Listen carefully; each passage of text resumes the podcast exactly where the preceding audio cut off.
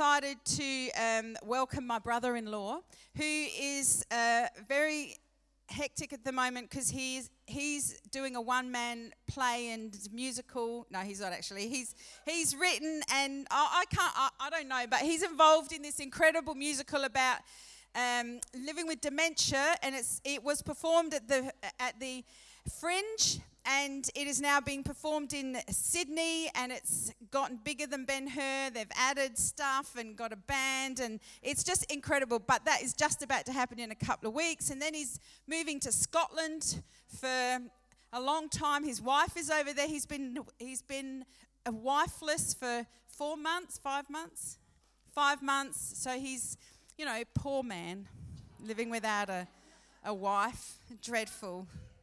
And if you know my, my um, sister, I'm sure that um, um, she looks after him to the nth degree, cooks and cleans and panders to his every whim. You know, my sister hardly cooks, he's the cook.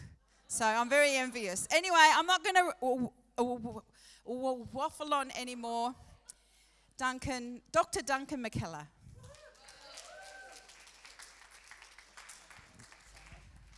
Um, really we can just go home now after all of that. It was just ridiculous.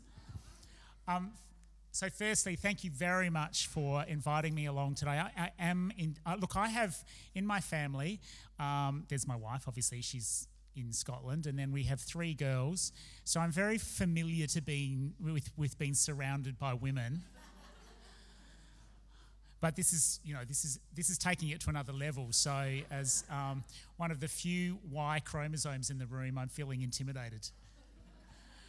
But I'm also really honoured that um, that Julie said, "Look, come and come and talk to our ladies." And uh, so I'm look. I'm going to talk this afternoon. I like to talk. So um, if it gets too much, just shut me up. Just say we've had enough now, and you can stop. Um, but I'm going to tell you a few stories and a little bit about my life, um, a little bit about other people's lives. And as I tell you some stories, hopefully that will prompt us to think about some things that are perhaps important in the way that we live our lives. And now let's see if I can get the clicker to work. No, I can't.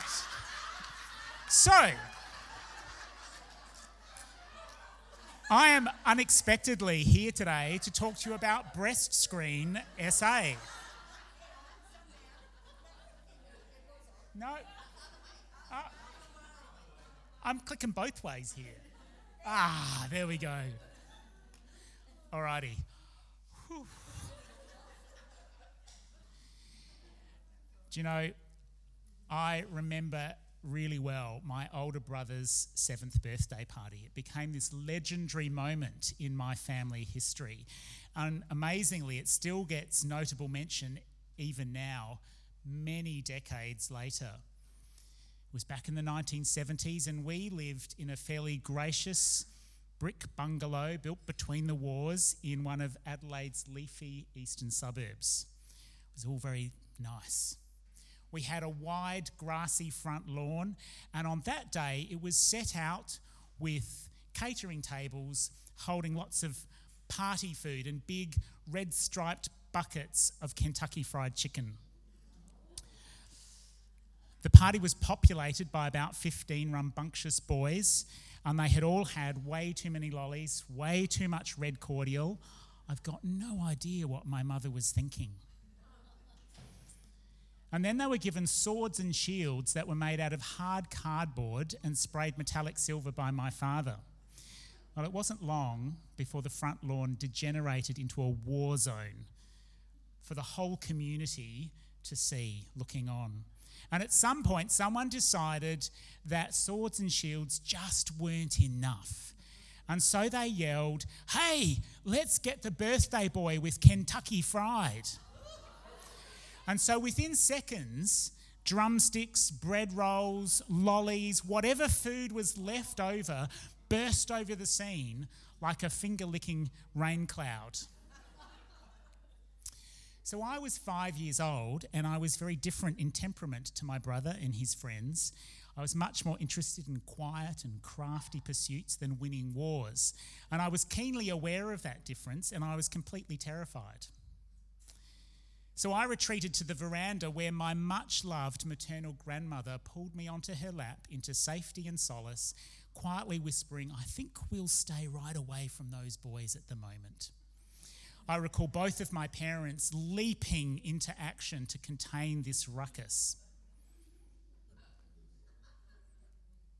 There we go. It's widely known that grandparents and grandchildren can have this special bond. Unfettered by the responsibilities that colour the dynamic between parents and children, there's this possibility that grandparents and grandchildren can engage with fewer expectations of compliance, cooperation, and achievement, such that they can simply be with each other. I had that comfortable kind of knowing without words relationship with my grandmother. And you know, sometimes when I step back into the memory of that moment, it's almost like I can convince myself that I can still feel her and smell her softness and her warmth. Connection and comfort were much more influential in my relationship with my grandmother than were her cognition or capacity. And to start with, I had little awareness of the early stages of memory change that were happening for her and how that limited the things that she was able to do. For a while, I was blissfully ignorant of the fact that she did not babysit us by herself, but only with my grandfather present. I didn't understand the conversations that adults in the family were having about what appeared to be happening to her. When I was a bit older, I learnt about my grandmother's story from my mother. She had been the eldest of three daughters born into a middle class South Australian family at the end of the 19th century. Her family owned a successful sports store in Adelaide City and a rambling stone house in the Adelaide foothills. My grandmother and her sisters all attended St Peter's Collegiate Girls' School, where they were provided a quality education by Anglican nuns at a time when many young women's expectations remain constrained by the need to marry and raise the next generation. My grandmother's story reflected courage and quiet determination.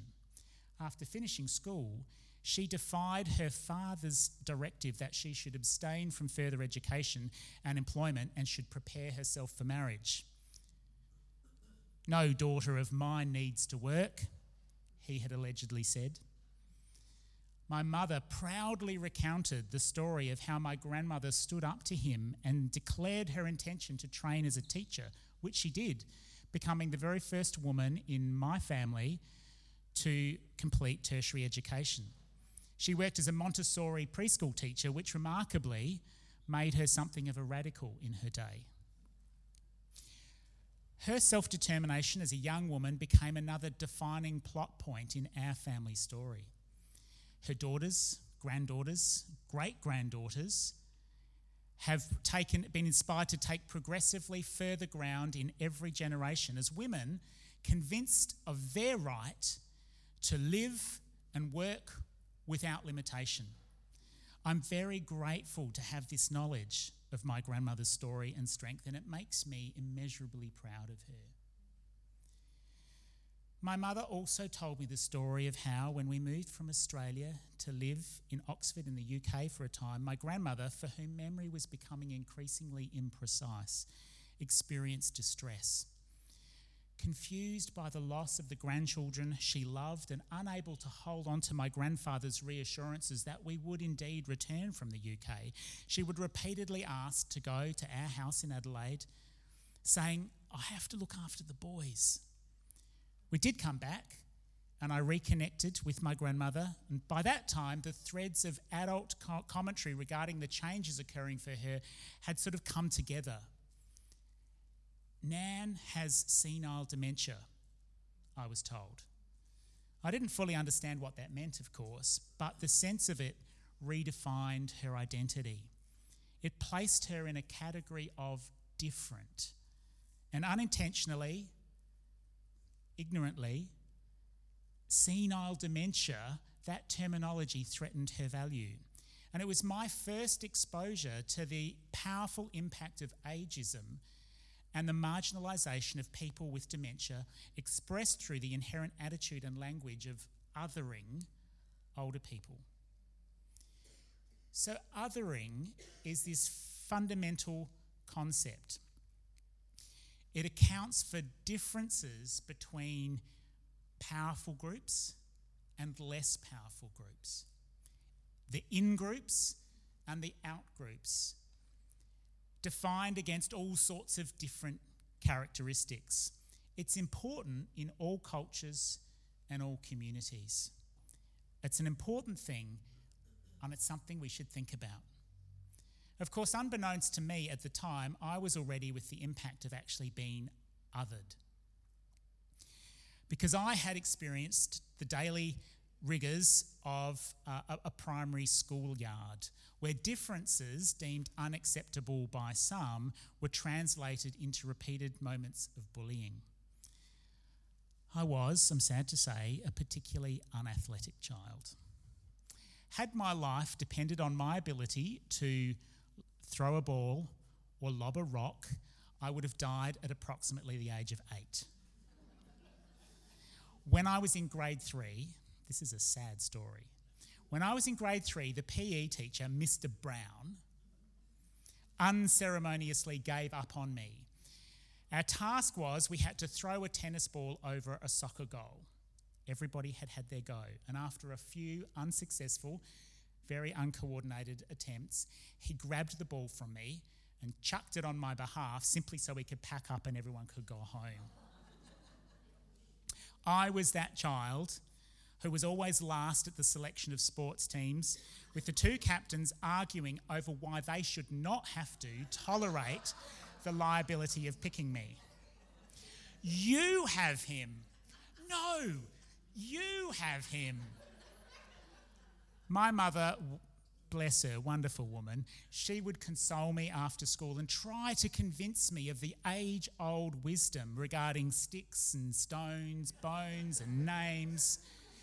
Even then, I knew this was rubbish. Of course, names can hurt me, I said to myself as I buried the psychological trauma under a defensive stance towards my peers, pretending that what happened didn't make me somehow feel a bit less than human. Now, I tell you this story not to make you feel sorry for me, although thank you if you do. I tell you this story because I know that I'm not the only person in this room today who's experienced the excruciating shame of moments like that about all sorts of things in life. And whilst I was living through my early introduction to being othered, I had no concept that this kind of experience would continue to occur throughout the lifespan, nor that it was the ubiquitous experience of all manner of individuals and communities. I was yet to understand that this process of othering underpinned a plague of social, political disempowerment, inequality, around lines of race, gender, age, faith, politics, culture that had characterized human history.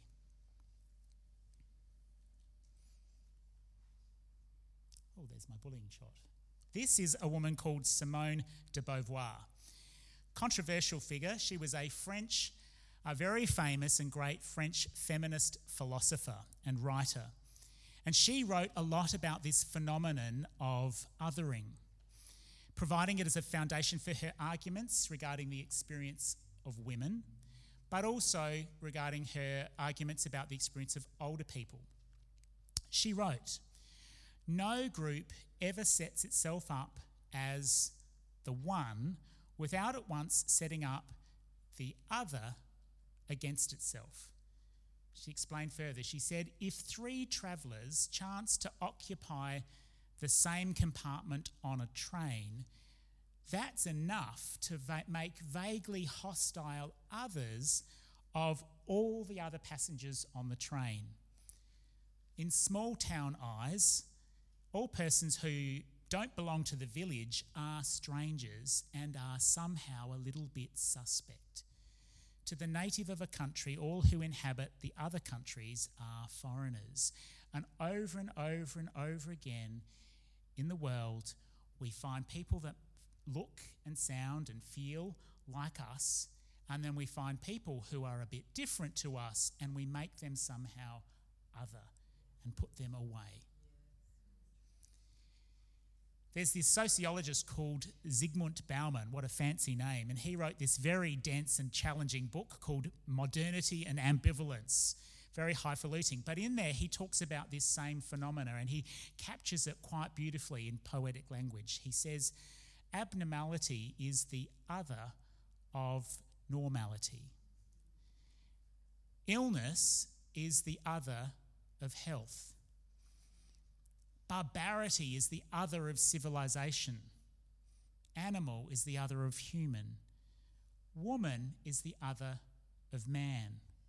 Stranger is the other of native. Enemy is the other of friend. Them is the other of us. You know, wherever we go, we, could, we, we can find these kinds of contrasts. If you go into a hospital or a healthcare setting, patient is the other of practitioner or healthcare provider. Old is the other of young. We could add to this, this list of Bauman's so many times. As Simone de Beauvoir pointed out, this happens so easily, we all do it without even realizing it.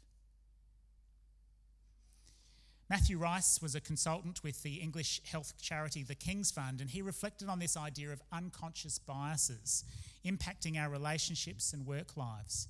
He described how our brains are wired to instinctively categorize other people based on both visible and invisible criteria.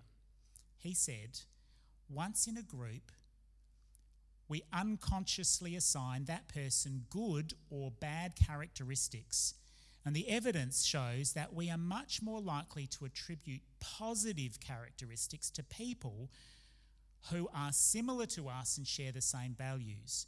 We all do it no matter how unbiased we think we are.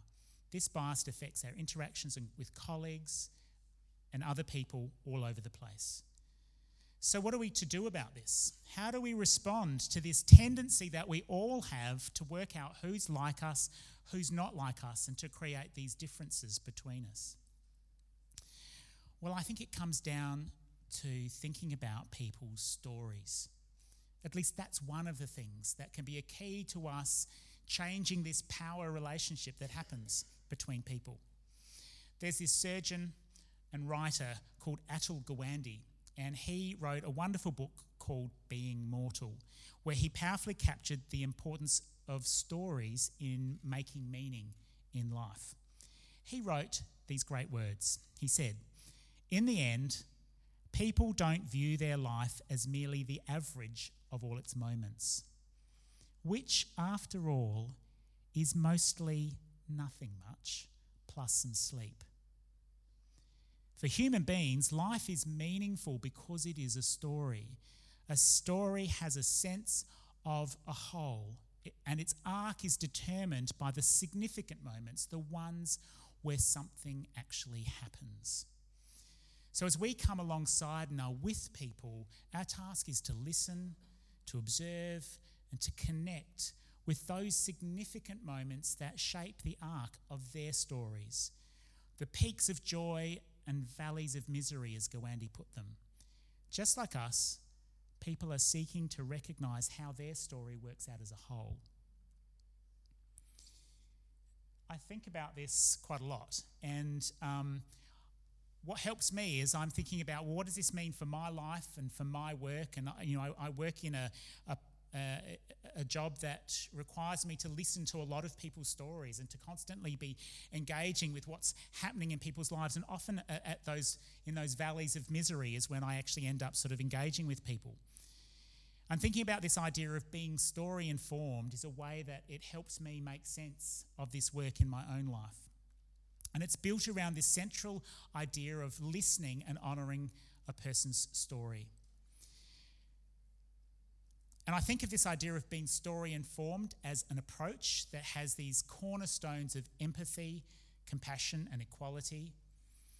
It provides supportive attitudes of curiosity, humility, and non judgment, and then guides actions of listening, imagining, and learning. I'm just going to touch on those just a little bit deeper for a few minutes.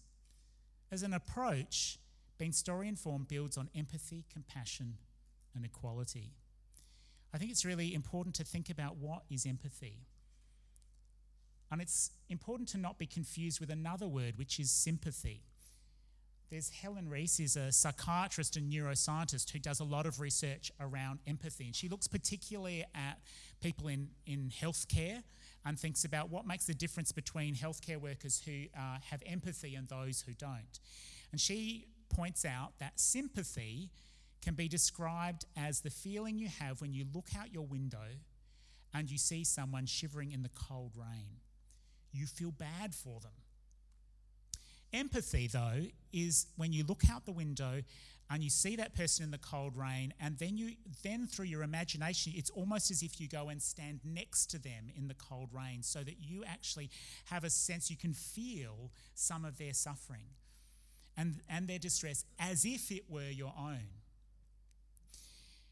in attending to and being informed by somebody else's story, we can consider what it might be like to walk in their shoes.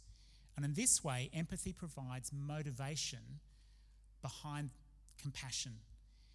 And compassion really is the, is the ability to both see and feel and then be motivated to do something about somebody else's suffering.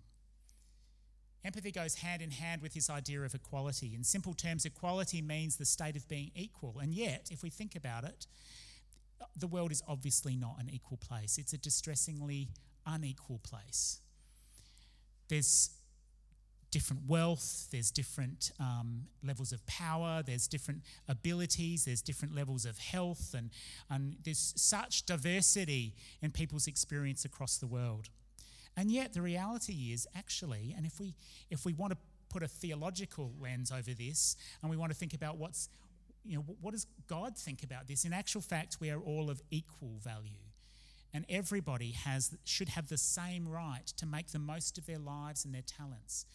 No one should have poorer life chances because of the way that they were born, where they come from, what they believe, or whether they live with a disability or not. And one of the good things, though, about empathy compassion, and equality is that they tend to be compa- con- contagious. And if we live into those, if we make them part of our lives, they tend to actually spread to other people as we pay things forward. Then, of course, there's the attitudes of story being story informed, which are curiosity, humility, and non judgment. Curiosity reflects a desire to learn more about something or someone.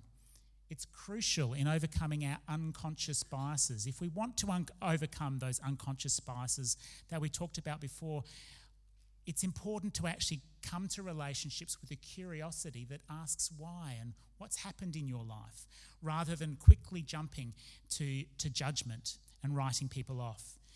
Curiosity prompts us to ask questions and to seek to understand without needing to agree, and it cu- encourages us to probe deeper. It's difficult to do, though. I know I'm not a particularly curious person, and it's something that I've really had to think about to actually withhold my judgment and to be more curious about what's, what's actually happening in that person's life. Humility reflects our commitment to equality and serving others, being honest and circumspect in our appraisal of ourselves.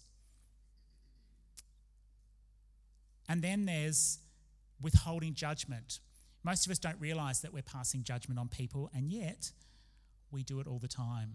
Our colleagues who disappoint us, people with different opinions, those on the other side of politics, sometimes it's difficult not to judge them.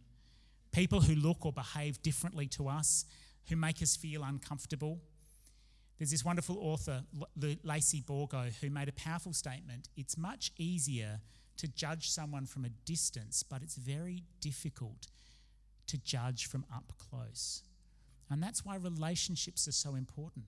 That's why listening to people's stories, being curious, giving them some credit, and some space and some time makes such a difference because it enables us to come up close and to discover that actually we're not really that different. Being story informed also requires action. It prompts the honing of our skills in listening, imagining, and learning. So often we listen in order to be right or to reply rather than attentively listening to learn, being quiet rather than planning what we'll say next. How many of you do that? I know I do it all the time. I'm listening, I'm not really listening, I'm planning my next words. And so many of us love to, we listen so that we can be right with the next thing we say. But in actual fact, it's quite a discipline to change the way that we listen in order to just listen with that true sense of curiosity. Dennis McDermott was an acclaimed Australian poet and a professor. He was a Koori man from Gomeroi country in New South Wales, and he referred to Aboriginal traditions of silence, of non-verbal communication, reflection, and he called this deep listening as a way and proposed this as a way of de othering, of stopping us from separating people out. And he said that it's imp- important to approach this deep listening as a way of listening and holding a whole person's story without pulling away. He said, if we're deep listening to someone, we are showing that we are not thrown by their fear, their shame, their guilt, their brokenness. We can sit and hold and listen to the whole thing. Then there's imagining.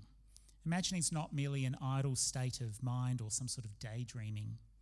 It's an active process that's essential in empathically hearing a person's story. It's the as if component of going out with deliberation and placing ourselves beside that person in the cold rain and understanding what, what they're actually going through. In someone else's experience, we, we, as we come alongside them and we hear their whole story, we're able to imagine what life might be like for them. Imagining is also part of innovating and creating and envisioning future possibilities. Imagination is actually vital to inspiring hope because it's the ability to see a different future from the one that's in front of us right now. And then finally, there's learning, which is an indispensable active part of living and working in a story informed way. It's an active process because it requires commitment and fortitude and persistence. It requires us to be courageous enough to look at ourselves and think and ask ourselves, what is it that I might need to change in my own life to address my own deficits?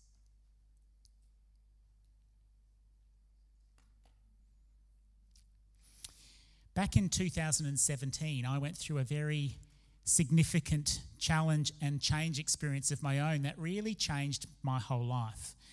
I was, um, you know, as, um, as Julie mentioned at the beginning, I'm a psychiatrist. I'm a, I'm a psychiatrist who specialises in the care of older people.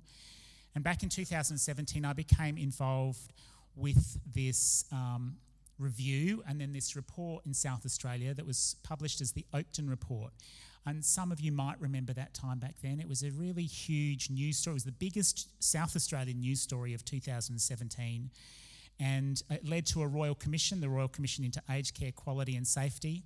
It actually was the, the big news story that brought down Jay Weatherill's government um, in the, the following election in 2018. It was, it, was, it, was a, it was a really big impact time. And, uh, and I was one of the panel members that had gone into the Oakden Older Persons Mental Health Service, which was a state run specialist older person's mental health service, um, like a like a, an aged care facility, but that it looked after specifically looked after people who had complex presentations of dementia or a complex mental illness in older age. And it was an infamous service that weirdly everybody knew was terrible, but for some reason, kind of nobody knew was terrible. Anyway, I became part of a team that went in to look at this, this place and we wrote this report called the Oakden Report. We published it. Um, when we wrote that report, we didn't really realise the sort of impact that it would have uh, on the community, on politics, on the, f- the future of Australian aged care. But um, it really changed my life. Listening to the stories that I was exposed to from hundreds of families that had really suffered as a result of the way that care was delivered in this particular facility, it was traumatizing, but it was profoundly change, ch- transformative for me. And after I'd been part of that team that, that wrote the report, I stayed on with that service. I actually left my previous job and went and, and worked in uh, the north of Adelaide, where that service was, uh, was situated, in order to take a role in the reform process of trying to change things to make them better. And that was also a grueling and life changing time at the centre of this significant public and political scandal. And there was one experience, perhaps more than any other, that brought home for me the tragedy of losing sight of a person's story. That in a, such a way that it led to their othering and their dehumanisation. We'd moved everyone out of the Oakden Older Persons Mental Health Service. We'd been able to relocate many of those residents to mainstream residential aged care facilities. But then there was this small group of people who still presented with complex symptoms and situations that meant that they, they really couldn't be accommodated uh, uh, sustainably in aged care. And we set up a new service for them, a little place called Northgate House, and we had this just 16 residents there that all had really complex needs. And uh, we then started decommissioning the Oakden campus, which was this, you know, it's this campus in uh, off Foster's Road in Oakden, and uh, it had been there for for you know several decades, and it was filled with junk and and institutional clutter that just mounted up in every cupboard and corner. But there was one of these residents who really impacted me. Her name was Lily, and she was this tiny little Hungarian woman. And she was one of the first residents that we moved from Oakden over into Northgate House, where we were really trying hard to deliver care in a way that was dignified and respectful and that understood the person and, and gave honour to them, their life, and their story. Lily was tiny, but she was fiery. Despite living with dementia, she would she would just emerge with kind of confidence and, and zest that would come through in her efforts to communicate and connect. Lily had lived through difficult times in the Second World War in Europe. She'd experienced the deprivation and the trauma of living under German occupation. And then she'd been there in Hungary in the subsequent ascendancy of Soviet control over Hungary. Uncertainty and anxiety had been dominant themes during this period of her life and during a challenging journey of migration to establish a new life on the other side of the world. It shouldn't have been a surprise when the consequences of trauma and anxiety came to the surface as part of her experience of living with dementia. Lily, when I knew her, had lost most of her lang- English language skills and even her efforts to communicate in her native Hungarian through an interpreter were mostly incoherent. So she struggled with people providing her personal care when she needed to be supported with continence and things like that.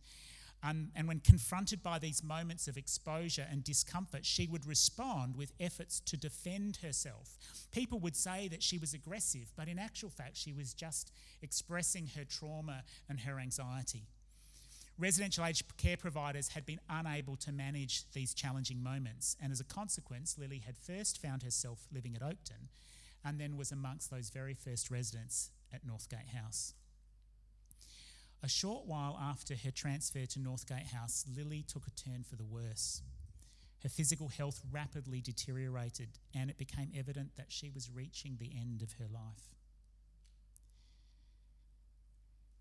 And then, after a brief period where we really worked hard to deliver her quality palliative care, with support from our local community palliative care team and the nursing staff from Northgate House, really working hard, she, she crossed over beyond life and passed away.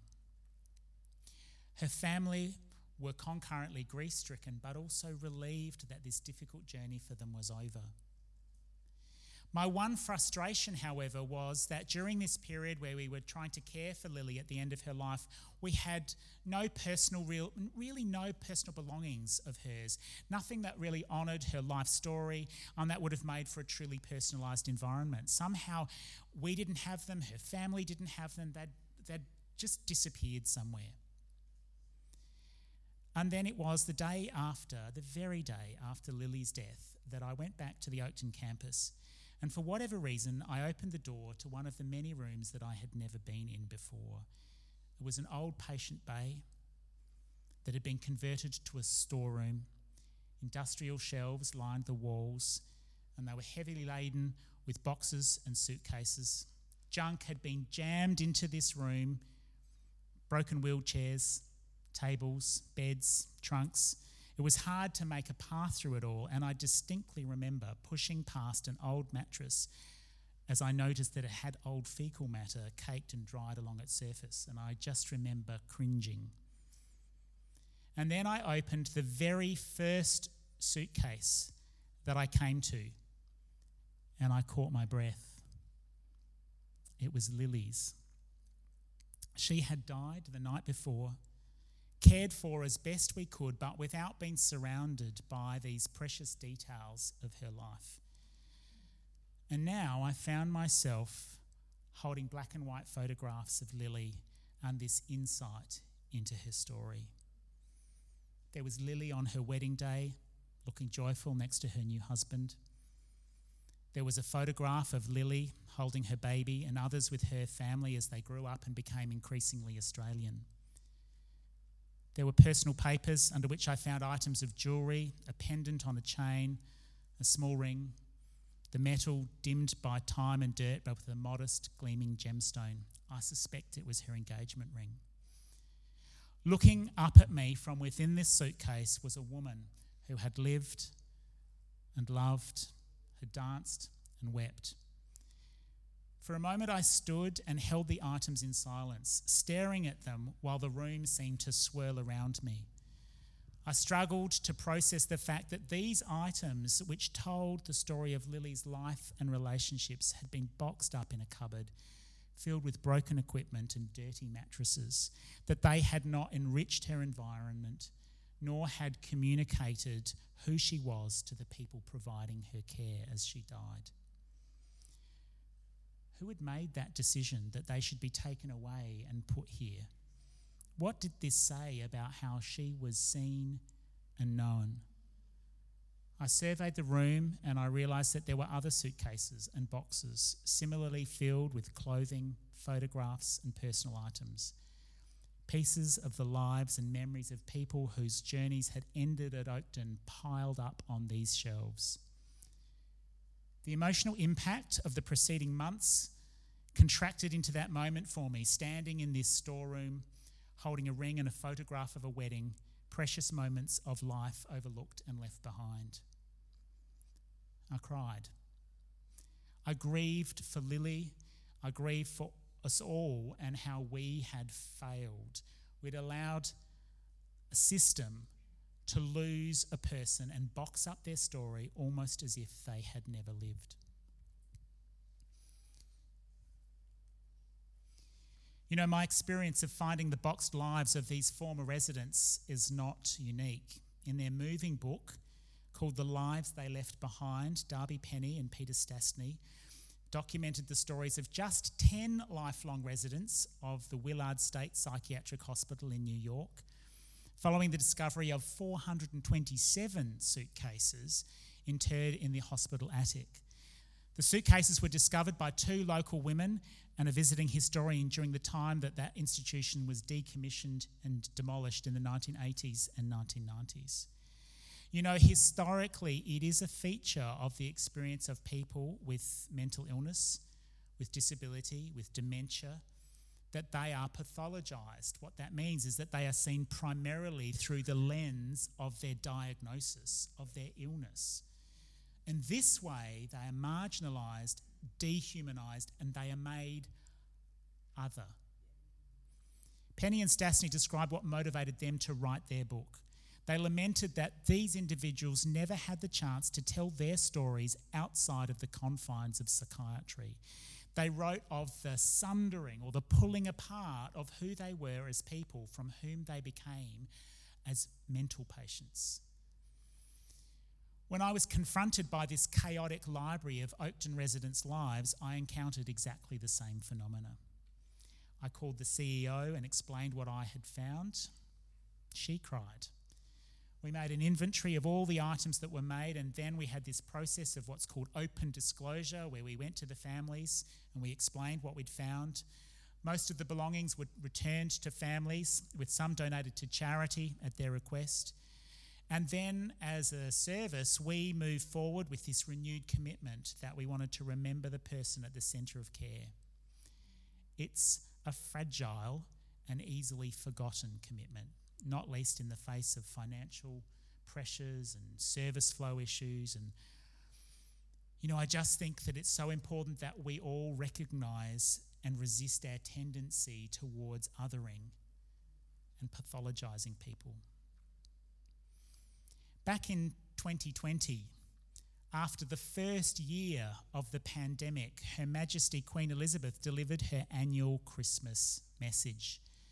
And she applauded the determination of so many communities of faith and culture to continue celebrating despite the limitations imposed by the global pandemic.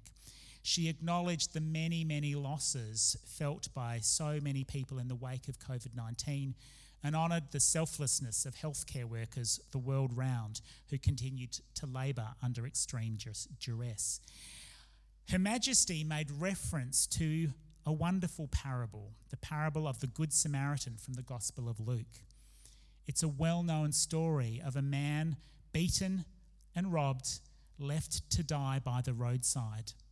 His plight was witnessed by people from his own community, caught up in their own needs and issues as they walked past his mucky destitution, looking away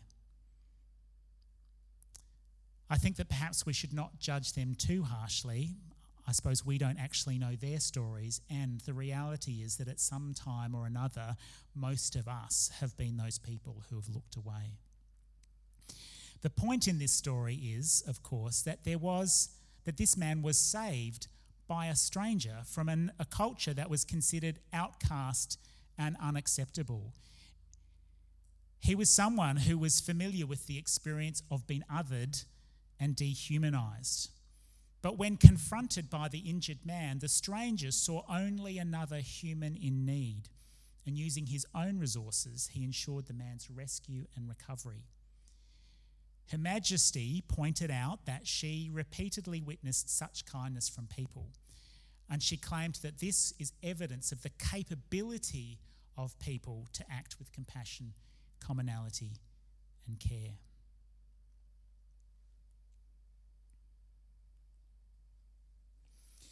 A while back, I came across a couple in their 90s, Stefan and Mara. Their situation had similarities to Lily's story, and it was heartbreaking. They had been together for over 70 years, having been sweethearts from childhood. Their families had been neighbours in Romania in the 1930s, and they'd endured hardship and trauma. Marrying in their late teens, they had escaped war torn Europe for a new life in Australia. They had a daughter, Sophia, and they had worked hard and built a wholesome life together. Sophia had grown up as a first generation Aussie with new opportunities and expectations. She'd married, and Stefan and Mara delighted in their grandchildren. As the years passed, Stefan and Mara had both taken steps towards the frailty that comes to everyone in the end. Mara was diagnosed with dementia. She progressively forgot more and moved less. Circumstances conspired, and they could no longer live in their small home. And they were both placed in a residential aged care facility. After 70 years in constant companionship, their concessional status, meaning that they didn't have a lot of resources, meant that they couldn't access a couple's room. so they were accommodated on different floors. Mara was lost and alone, unable to make sense of where Stefan had gone, and Stefan was devastated. Sophia began to advocate, seeking to ease her parents' distress. She appealed to the facility. Our couple's rooms are all filled, she was told. There's nothing we can do. Her advocacy turned to agitation. She argued desperately for their mental health. In 70 years, they've never been apart, she pleaded. They're becoming depressed. You can't let this happen to them. Sophia wrote a letter to her local member of parliament. The local member wrote a letter to the federal minister. The minister wrote back, expressing sympathy but explaining that he could do nothing to help. It was up to the aged care provider. The sympathy sounded hollow. The local member forwarded the letter to Sophia, and coming from the other side of politics, he was quick to point out that this was both disappointing and typical of such a government. He then closed the case with a similarly hollow thud. When Stefan and Mara's story crossed my path, I was outraged and saddened. My first thought was that we could surely do better at finding a solution to what seemed a relatively simple problem. It is the business of aged care providers to hold people's stories with dignity and honour. How could they not see that it was not okay to tell a couple in the last days of their lives, after 70 years of togetherness, that they must suddenly adapt to a life of separation? There was a disturbing absence of story informed kindness and care. Sophia reached out to the local aged rights advocacy service, persisting with her very reasonable request that her parents be brought together. She knew that in the deep hours of the night, there was the only soothing balm for their shared distress was each other's presence. But the weight of grief, shrouded in the shadowy veil of confusion and unfamiliar surroundings, took its toll on Mara. She lost interest in being out of bed, then stopped eating, and a short while later, with the matter still unresolved, she died. Stefan remained brokenhearted.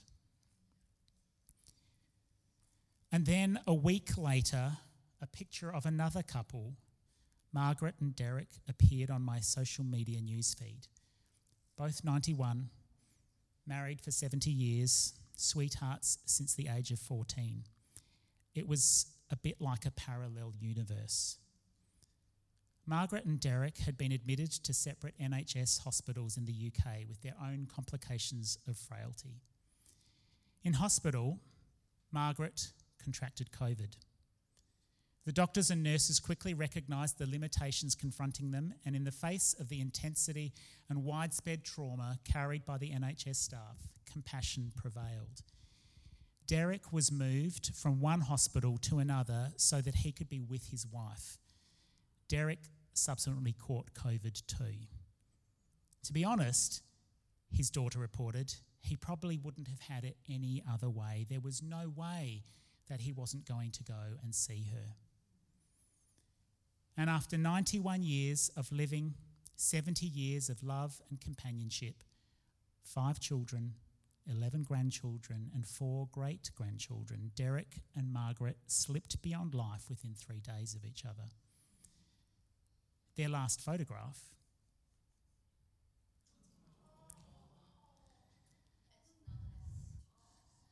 Their last photograph, taken in hospital by their daughter, is poignant, beautiful, and heart wrenching.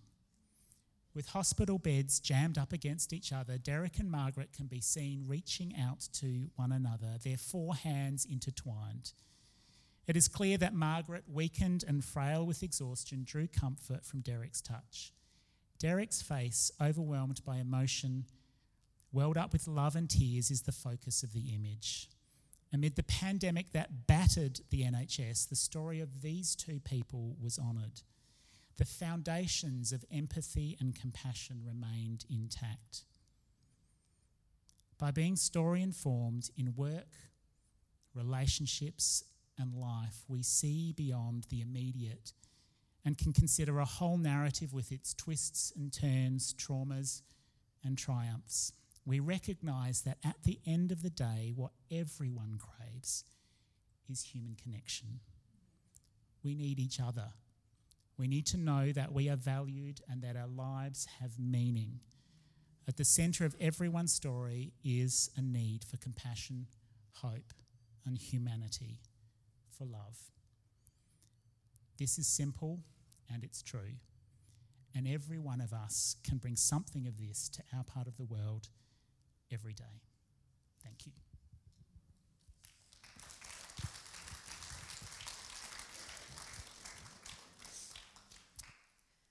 I'm not sure what to say. Thank you, Duncan, for that.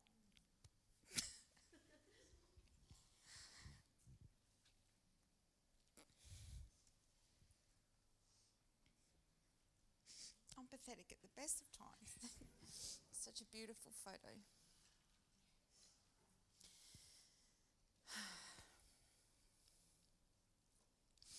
It's good to be reminded, isn't it?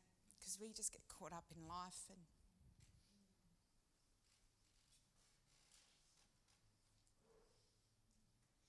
it's funny because Ben's been talking about how important each othering is, loving each other. And sometimes it's hard when you're tired and you're caught up with whatever, like caught up in whatever's going on in your uh, own life, and you come out to functions or you catch up with family or you go to work. It's hard to look beyond what you're battling with. But even that, that picture is a really good reminder that there's a story in every person that if we just understood or walked in their shoes, we would probably respond a bit differently. So um, I'm not quite sure what to say. But, um, I don't. I'm not good at getting up after someone's spoken, but Duncan ha- is um, happy to answer any questions or any um, to discuss anything further. I don't know whether you, you want to do it from here or whether, yeah. So, it, sing a song. it's not. It's not church.